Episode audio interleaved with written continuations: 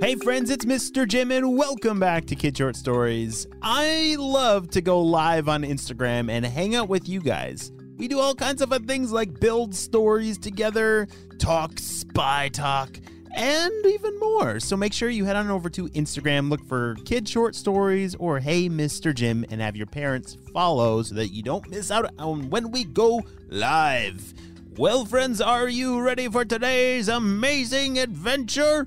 This one's gonna be pretty amazing. Well, I am. Let's go!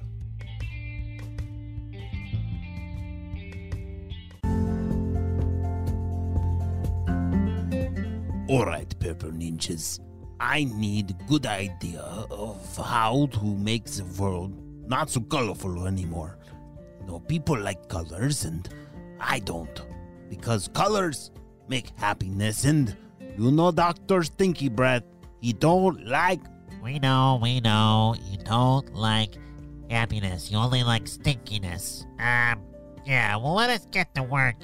Hey, guys, come over here. Let's talk. Okay, don't make me wait long. I want answers.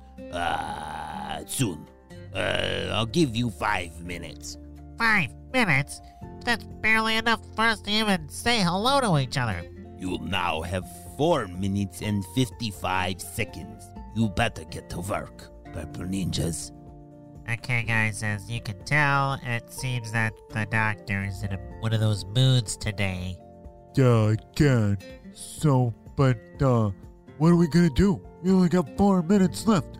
What kind of idea are we gonna come up with? I don't know, Steve.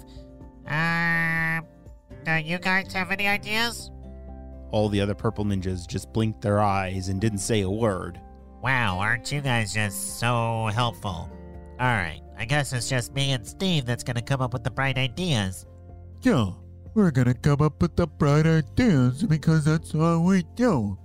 Actually, Steve, why don't you just leave the bright ideas up to me? I don't want you to hurt yourself. So, you know how the boss always likes to get rid of unicorns because unicorns make rainbows, which make people happier? Yeah? Well, I did overhear a little while ago that all the unicorns were going on vacation to the moon. So, uh, what do you say? Do you think we could ruin their vacation plans, if you know what I mean? Well, I don't quite know what you mean yet because you haven't really told me much, but, uh, sure, why not?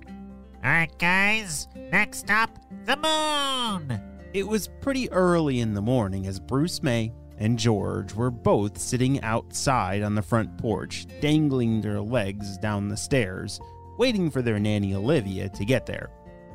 It's so weird that she's running late, said Bruce May. I know, this never happens. Olivia's always perfectly on time, said George. The front door opened and out walked their parents. All right, guys, uh, we're gonna, we have to leave. I don't know why Olivia is so late. She never is this late. But here's a phone. Just make sure that if anything crazy happens, give us a call right away, and hopefully Olivia will be here soon. It all happened pretty quickly. They hugged their parents goodbye, and they were now by themselves. This was the first time that they had ever been by themselves uh, at home. They were getting older now, and so, you know, it, it wasn't a dangerous thing for them to do, but it was just the first time. As they sat there in silence on the front porch, they imagined this day differently. This was the day that they have dreamt of for a very long time. You know, when you're old enough to stay at home by yourself? Well, this is not how Bruce May and George imagined it. They were starting to get worried for Miss Olivia. George, I don't have a good feeling about this. Let's go to our room, grab our binoculars, and take a look around. Maybe we'll be able to see something that'll give us a clue or something of where Olivia is. I'm right behind you, said George. Bruce May and George both ran to their bedroom, found their binoculars and all their spy gear, flipped them on, and started to look around. I don't see anything, said George. Yeah, nothing out this window over here either, said Bruce May. Hey, all this searching is getting me kind of thirsty. Do you want a cup of water? I'm gonna run down to the kitchen and get some for myself. Yeah, thanks, George. That'd be great, said Bruce May. As George went to the kitchen, Bruce May continued to look out the window. Wait a second. What's going on in those clouds up there? said Bruce May. It looks like. Wait, let me zoom in with my binoculars. Click the zoom button and zzz, zoomed in to get a better look in the clouds. And, and Bruce May was right. There was definitely something like zooming through the clouds and. Wait a second. George! He shouted. It's. There's an asteroid coming! Look out! The timing of Bruce May screaming couldn't have been worse. George was now carrying two cups of water coming up the stairs. All of a sudden, the cups of water went flying, and George covered his eyes and ears and head from a possible catastrophe. Ah! Sploosh! Oh, I'm soaked. What's happening? Is there an asteroid on the house? Bruce May! Bruce May! What's going on? cried George from the stairs. George, get over here! Fast! Okay. George picked up his wet self from the stairs and, oh, squished and squashed in his socks all the way up the rest of the stairs. So, what's going on, Bruce May?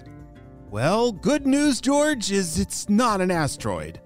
Then why did you scream? I dropped all that water all over myself on the stairs, said George, who was obviously pretty frustrated, and I can't blame him if I got covered in water after a fake asteroid crash. Yeah, I'd be a little frustrated too. Okay, well, it might not be an asteroid, but look at this. Bruce May handed George the set of binoculars and pointed up to the clouds. Holy smokes! Is that like Superman? shouted George. Uh, not Superman, but somebody is flying towards us with a jetpack. Who would be flying towards us with a jetpack? shouted George. I don't know. It's got to be someone from HQ. Maybe there's like an urgent mission. Come on. Bruce May and George both ran to the back door, to the backyard, to meet whoever it was that was flying through the clouds in a jetpack. By the time they reached the backyard, that person was already standing there, turning off their jetpack.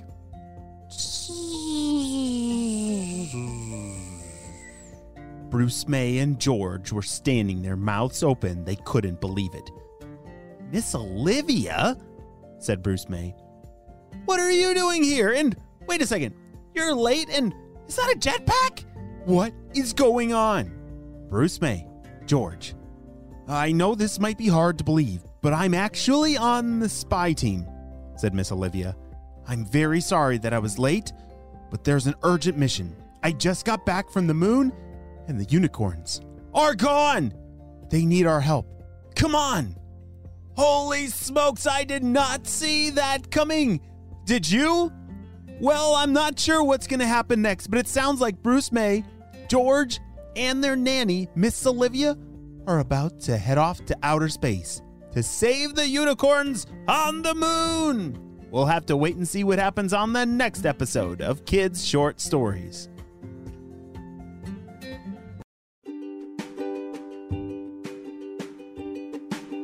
Guess what, friends? It's time to celebrate a birthday, and I need your help. So, drumroll, please. Happy birthday, Benjamin! Woo! Benjamin is turning four years old, loves kid short stories, and of course, the colors blue and orange. Me too. He loves his stuffed dog Mac as a tractor. He named Chive Cheetah.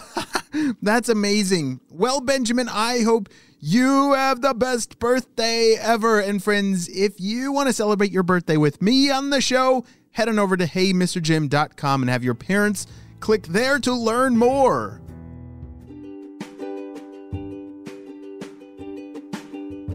Great job. You listened all the way to the end, and you know what time it is. It's time for Kid Shout outs. I want to say to Mao, Walker, and Grayson from Quebec, Kai from New Zealand, Liam and John from Ireland, Aharon from Texas, James and Julia from Biloxi, Mississippi, and Mrs. Hunter and Mrs. Moreland's JK class in Richmond, Virginia. I'm so glad that you're all in the Kid Short Stories family. And on the spy team, we could not stop Dr. Stinky Breath and his crew without you, my friends. Well, you have a super duper day, and I will see you on our next adventure. Bye!